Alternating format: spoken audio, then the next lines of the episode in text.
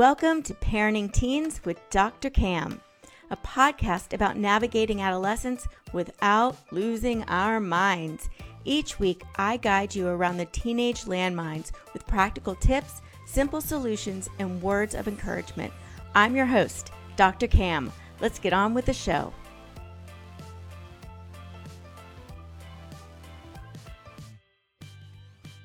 Hello, calm parents. Welcome back to another episode of Parenting Teens with Dr. Cam. I'm your host, Dr. Cam. Disrespect, back talk, and lying are just a few of the problematic teen behaviors many parents are trying to deal with.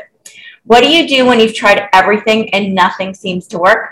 That's what we're going to tackle in today's episode.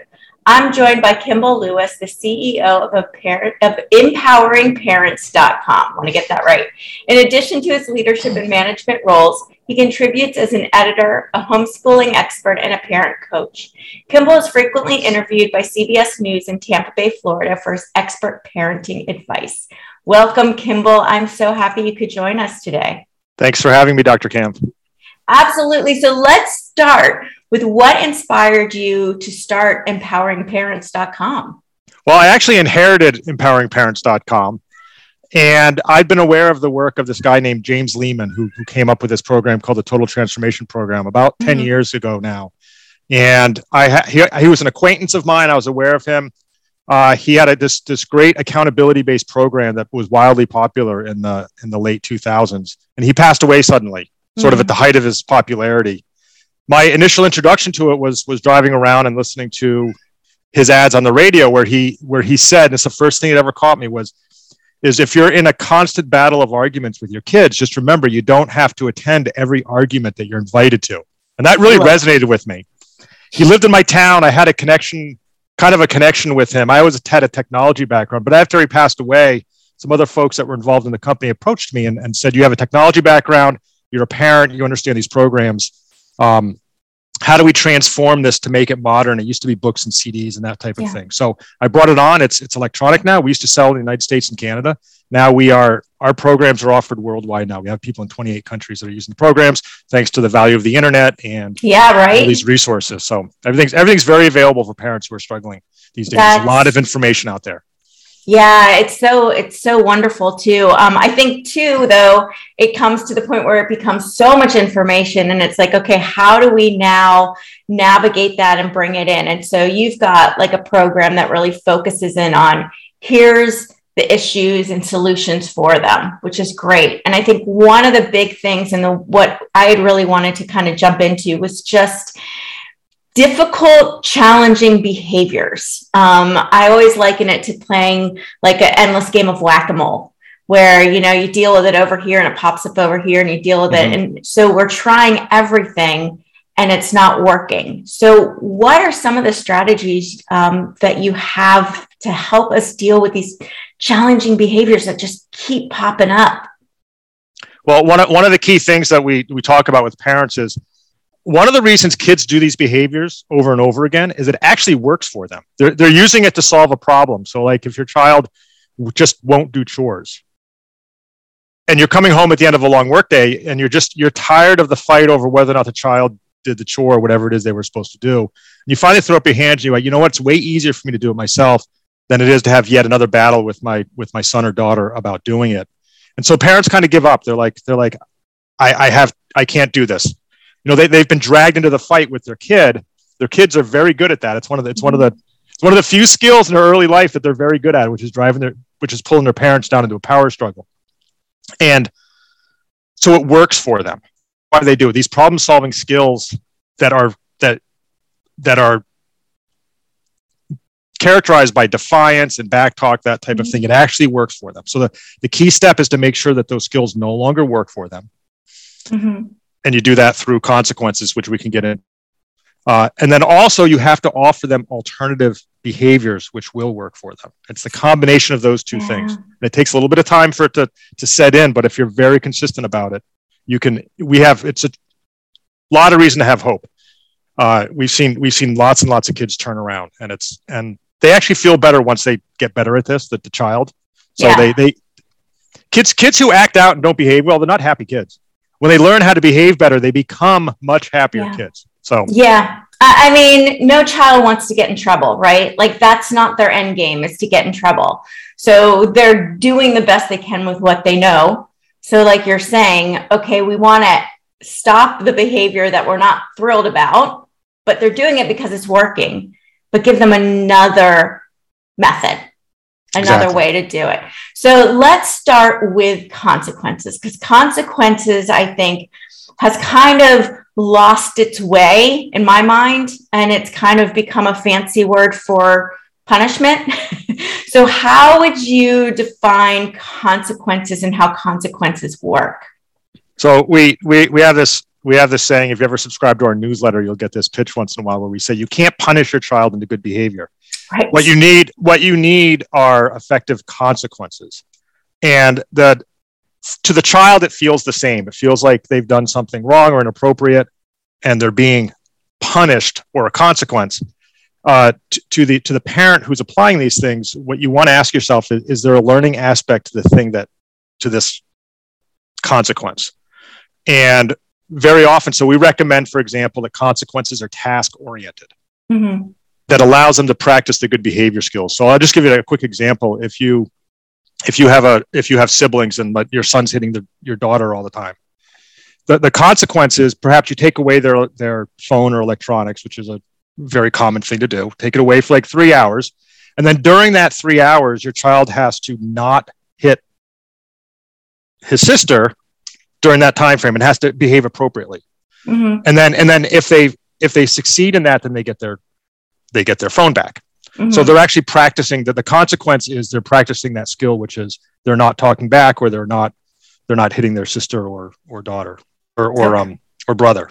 So that's that's a task oriented aspect to it with actually learning something through it. So when they're doing that, you had also said like we're learning another skill. So they're hitting their they're hitting their sibling or yelling at their sibling is more likely in teens, but I've seen hitting too.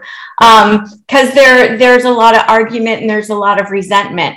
So there's a reason behind that behavior. So when we're teaching and saying don't do that, the piece of the learning what is that learning piece in that process so the, the learn the learning is there's two ways to go about the learning one is is they need to practice that self-control so you want you want the consequence to be long enough. If you say you don't don't hit your sister for five days or don't yell at your sister for five days and get your phone book that's too long term. They're not going to be able to succeed. But if you can do it three or four hours and you can get three or four hours of peace within your household they've practiced that. They've got their they've got their phone back. The other piece is is you need to offer them the alternative skills. As mm-hmm. what what should you do the next time you're frustrated with your sister instead of yelling or hitting and you can make that task oriented as too. And this is going to sound goofy but this really works. You can take take take something away that they value like their electronics and then say you know you lose your electronics for three hours and, and during those three hours you need to write me a letter explaining to me why we don't hit or yell or use abusive language in this household. And the next time my sister frustrates me, here's what I'm going to do instead. And you can actually work with them as to what it's going to say. And it's not, it has to be long, but it might take them 20, 20 minutes or so to actually write this thing out. And they don't get their phone back until they've written this letter. And they're going right. to think it's hokey. They're going to roll their eyes, but they're going to understand over time when they write this, this is, this is what I need to do. And they actually have completed the task and, and they get it to you. And if you do this consistently over and over again, after a while, they're just going to be like, you know what? I'm just going to leave my sister alone so it actually works. So it, it's th- th- these things sound hokey, but it works. Like the other one is putting the rules of the household, the basic rules of the household on yeah. the refrigerator. Yeah. Like spelled out. We don't use abusive language in this household. We don't swear. We don't hit people in this household. And then when that happens, you can just point to the refrigerator and say, these are the rules of this household. Right. And then and then you you avoid this um I don't know if, if you if you can imagine there's no posted speed limits and you're driving down the highway and then a, a, police officer pulls you over.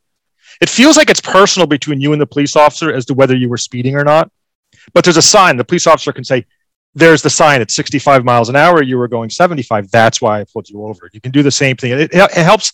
It helps get rid of some of the arguments. I mean, the child's still going to argue, but it's not a personal argument between two individuals. It's an argument between the child and the rules because they don't like the rule. That's a, it's a different dynamic. So that, that helps a lot also. It does. And I mean, when the every time I've been pulled over for speeding, I have an argument in my head too that tries to justify it. And it's not right. Yeah. So even adults are going to justify what they did, right? Even though they see the sign and know that it wasn't right. So I think but, that's but, normal behavior. But if you think it's arbitrary that that police officer, you know, decided what the speed limit was that day, it makes it that much worse. Yes, it does. So. Definitely. Right. And so this is really key because I think a lot of times we make the assumption that the kids should know better and know what the rules are. Like, of course, you're not supposed to hit people, but having it out there and outlined makes it really clear that you're aware of it and that it's a rule. So yep. I think that's important. Now, another thing I've seen parents do though when they have the rules is there's like five pages of rules. No, you don't. So, so tell us a little bit of how do we decide what the rules are so that we don't have like this laundry list of stuff which then becomes you might as well not have any. Yeah you have to you have to decide what are the basic values within your household. And you also have to be on board with the fact that as the parent you get to decide what the basic values are within your household. It's not a it's not a democracy. Kids have their input but but the parent is the legitimate authority in the household. And if the parent says, we don't swear in this household, there's no swearing in the household. And if you do, there's a consequence. Um, yelling, any abusive type behavior, you don't want abusive right. behavior. You don't want hitting. You don't want property destruction. You don't want the kids punching and putting holes in the walls. Um, and then abusive behavior. That type, those are the sort of the key types of things. Then it can get down to some of the functional things like no electronics until your homework's done for example. And it just it should be five or six or seven things just just to maintain a sense of, of order and accountability. And and you want you want to avoid, avoid a situation where the child is using abusive behavior either verbal or physical to solve their problems within the household. And it's like five or six rules. That's pretty much it. Right. And so you know one of the things you just said too was to solve their problems. So i think a lot of times what i see is that parents try to their focus is strictly on the behavior that they want to change. And the reason it keeps popping up or shows up in other ways because they're not dealing with the issue of why that behavior exists. So, how do you address the behavior that's causing the problem or causing the behavior? Well, we, we actually will focus on the behaviors because it's it's that lack of, of problem solving skills. There, there are different types of there's a few fundamental issues. There's kids have social issues. They don't know how to deal with with other people. They don't know how to deal with when other people get angry at them. Um, they're they're they're new in life. They they they're not used to that. My wife does customer service work, and I ask her, "How do you deal with people like you know upset customers?" And she said, "You learn over time how to deal with it and how to stay relaxed when the customer's upset." And it's the same thing with kids. They have to learn how to deal with those types of social issues and social interactions. A lot of kids will make other kids angry and they don't know why. They haven't figured that out yet.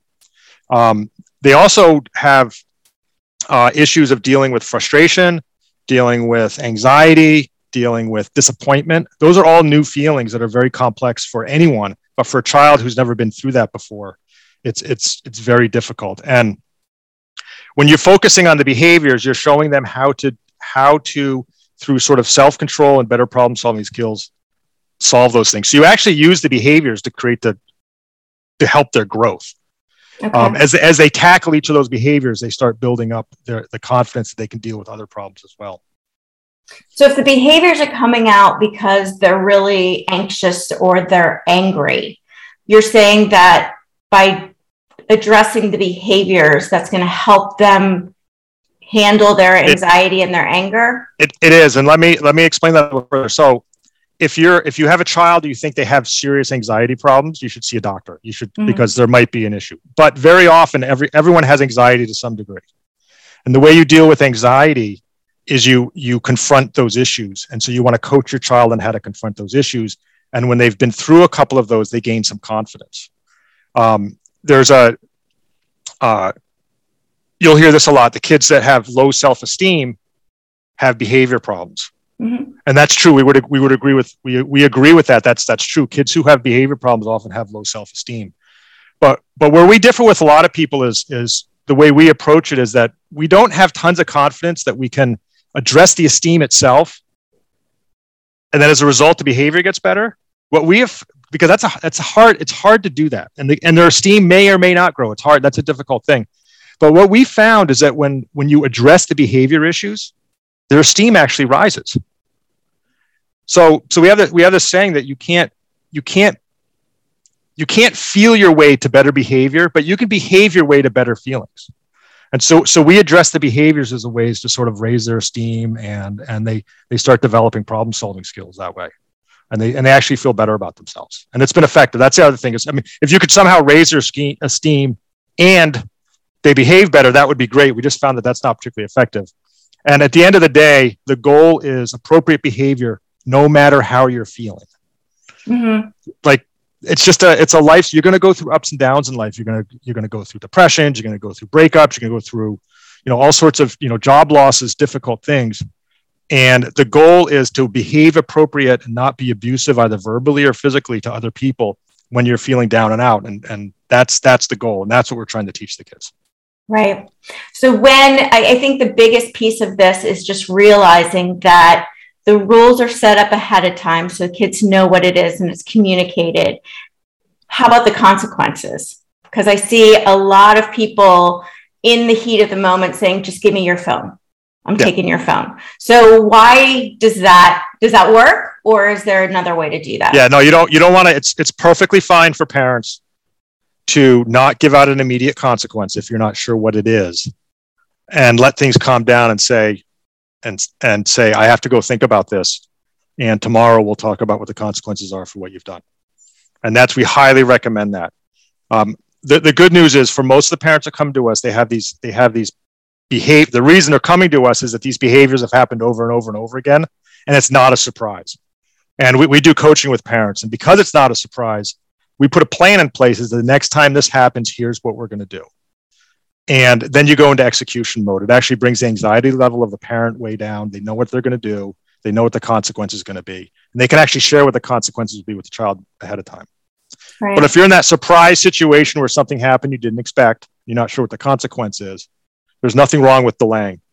You know, w- wait a day or so, wait several hours, let things calm down, sort of think through. You don't want to you don't want to be reactive about it. Right. So we want to make sure we're we're calm in the moment. So if we're not feeling calm in the moment, how do we handle that? Like the kids are very good at triggering us and pushing our buttons.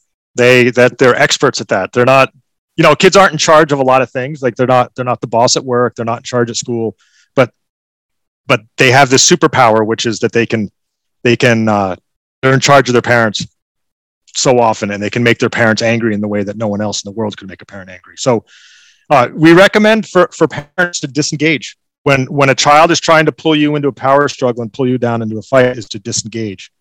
And you just look at them and say i can't i, I don't we can't communicate and i'm not going to talk with you when you're behaving this way towards me and you separate and you and you leave the child. And it actually leaves them in a room arguing with themselves and it doesn't work anymore for them so they might actually follow. They'll follow you into the other room. They'll follow like this. It gets it gets crazy sometimes. And if the child's if the child's old enough to be home alone, we actually recommend the parents get in the car, just go away, just just leave the situation, and then come back to it. Okay. That doesn't mean no consequences, but but what it does mean is you don't you don't go down to your child's level and, and start engaging in these fights. All right. It's kind of like at work, like like if you have an issue at work with your boss, if, if you work for a reasonable company, it's not a screaming match. The boss doesn't like yell and scream or whatever. They, they handle the things like sort of very even tempered as best they can. It's difficult. It's not, it's not hard. I mean, it's not, it's not, it's not easy as a parent to do this because there's a lot of emotions involved, but you want to take that approach when you're dealing with it. Right. So part of a lot of the focus um, is that I do is like the relationship building piece. So where does that fit into this this technique? So the relationship build the, one of the things that we talk about with the relationship building is that as the parent you you have a you have a an obligation to set limits. Your child's not necessarily going to like that. Uh, and but you owe it to your child to do that. And mm-hmm. you can mm-hmm. explain to your child this is this is why i do that. But you want to coach your child. That's that's the key thing is that when they're not behaving well you want to offer them what the alternatives are. And you can do that through the coaching. There's also of course you need to spend time with your child if you can as as teenagers get older, they want to separate, so so it doesn't always happen as much. Um, but you want to you want to make sure that your child understands, and they may not actually, and that's okay, but that you're setting limits because that's your job as the parent. I mean, that's that's what you do. Mm-hmm. Um, and they need to be able to because because these acting out skills when they get into the real world aren't going to work the way they work at home. You know, it's going to be a much much more difficult situation. Right. So, and in terms of the relationship, the other thing we point out, and this is very important, this a lot, is not to take your child's behavior personally. And and because it feels personal, especially when you're, you know, if your daughter's sitting in the in the kitchen with you and is saying "f you, mom," like just looking you right in the eye and just saying horrible things to you. We have parents come to us; they're they're they feel terrible about that. We tell them it's a behavior problem. It's not a personal problem. Don't take it personally, and and address it as a behavior problem. Um, for a couple for a couple of reasons. One is it really is a behavior problem, and when they get better and they learn how to solve their problems better, they're not going to be trying to solve them by by swearing at you in the kitchen and telling you how awful you are as a person. And you want them to get better at that. And the other thing is you need to offer your child forgiveness. You can't offer your child grace if you're taking those things personally. And you don't want to do that. You want to realize my child's a teenager, they're going through a difficult time. I want to have a good relationship with them in the long term. I, I need to forgive them for all the horrible things they're saying to me because it's a behavior problem. It's not me personally. It would have been any parent going on. So, not taking your child's behavior personally is very important for our programs. Right. And then understanding like how do we get to the point of why they're feeling the need to say, I hate you. So we're dealing with the behaviors, but how are you handling, like, how do you handle the situation of why they feel the need to yell that?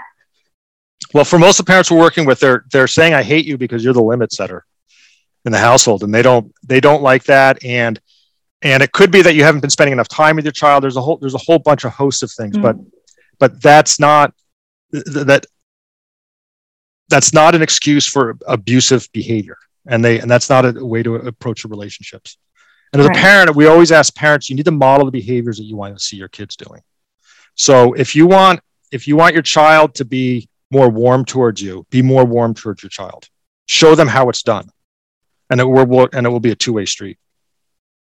Yeah, yeah, I think the modeling is an enormous piece of this um, because we see a lot of parents that are yelling at their kids to not yell, right? So it is looking yeah. at like, what are you teaching them? Because the only people they really are learning from is you. So it's yes. like if you're not liking your kids' behaviors, it's kind of asking where did they learn those behaviors?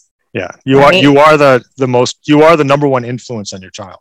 Yeah, absolutely. And and you know half half of our program is explaining what what is effective and what's not effective parenting techniques. And yelling at your child is just not effective. We all do it, and you should mm-hmm. forgive yourself if you do it because we all break down at various times. But it doesn't work. And if it did work, we wouldn't have any parenting problems because you just yell and scream at your kid and they would come into line and it would be fine, right? Or you could hire you could hire Dr. Cam to to spend an hour every week and and you'd scream at their kid and they'd go home. Oh, never in a million years. And they would be fine. For, it wouldn't mm-hmm. work, right? And you know no. Yeah, we do it. So so you want to model that. If you're if you're screaming at your kid all the time, just you need to stop. Just stop it because it's not effective. Right. And then start thinking what what is effective. Yeah. And the screaming so, doesn't help the relationship. Those those things are hurt the relationship because although we can explain to a parent not to take these behaviors personally, and they and their parents are generally old enough and mature enough that when you explain not don't take it personally because it's a behavior problem, and then that'll help your relationship. Likewise, when you're screaming things at your kids, you might say something that that you regret. Your child's not mature enough to offer that grace and forgiveness the way that you might as an adult. Yeah. So you have to be careful about that also. When you find yourself yelling and screaming, your, your child, it builds up resentments. Yeah, um, it does. And a, a lot of times when I talk to kids who literally do are not happy with their parents, I think part of it is their parents aren't hearing what their kids need. And so a lot of that behavior that's acting out don't take it all personally, but sometimes it's something that you need to hear. Yeah. And I think that's one of the things where, you know, I try to under I try to help understand is that we're not a 100% always right. Like we've got to listen to what our kids need from us too. And I think that's where, you know, the the difference between the relationships and the behaviors become very challenging. Right. Yeah. We, we have we find that um scheduling time to talk to your kids out of the heat of the moment often works. Like like yeah. tomorrow at from five to five thirty, let's let's sit down and discuss this and let things calm down. You can kind of prepare for it. Um, that helps. That helps as well. To, it brings this the stress and anxiety level down. Right. So. Yeah, definitely does that. So, how can parents find you and and your strategies? So we are at empoweringparents.com. Uh, we're also on Facebook. If you just search for Empowering Parents on Facebook or Instagram, you can find us as well. And if you come to our website, we have hundreds of free articles. You can sign up for our newsletter. And you can also, our, our programs, Total Transformation Program, uh, you can sign up for that as well. And it, it, it streams uh, uh to PCs, tablets, phones. So you can start it immediately if you want to, if you want to jump right into it. Wonderful. All right. So before we go, any parting words of encouragement for parents with teenagers? Uh, that that these behavior problems are solvable. Focus on one behavior at a time. That's one of the things we focus. Mm. You know, mm. just pick one, work on that one, get that one better, and yes. and uh, there's hope. There's hope. If if you if you're consistent, do more effective than ineffective stuff. There's hope. We we see we see kids changing and parents changing all the time. I love that. Thank you, Kimball. I'm so grateful you could join us today. Thank you, Dr. Kim. Absolutely. And thank you, parents, for taking time out of your busy day to spend with us. If you want to learn more about how to help your teens thrive, you can grab my top 10 secrets for raising teens at askdrcam.com slash parenting tips. Finally, if you enjoyed this episode and the helpful strategies Kimball shared with us, please take a quick moment to rate and review. This helps other parents like you find the show. I encourage you to share it with a friend as well. Until next time, have a peaceful, positive, calm day. And that's a wrap. Thanks for joining me today on Parenting Teens with Dr. Cam. Make sure to visit my website, www.askdrcam.com, where you can subscribe to the show in iTunes, Stitcher, or via RSS, so you'll never miss a show again. While you're at it, if you found value in this episode, I'd appreciate a rating on iTunes and hey, why not share it with a friend too? Be sure to tune in to my next episode. And remember, parenting teens may not be easy, but with my help, it can be a whole lot easier than this.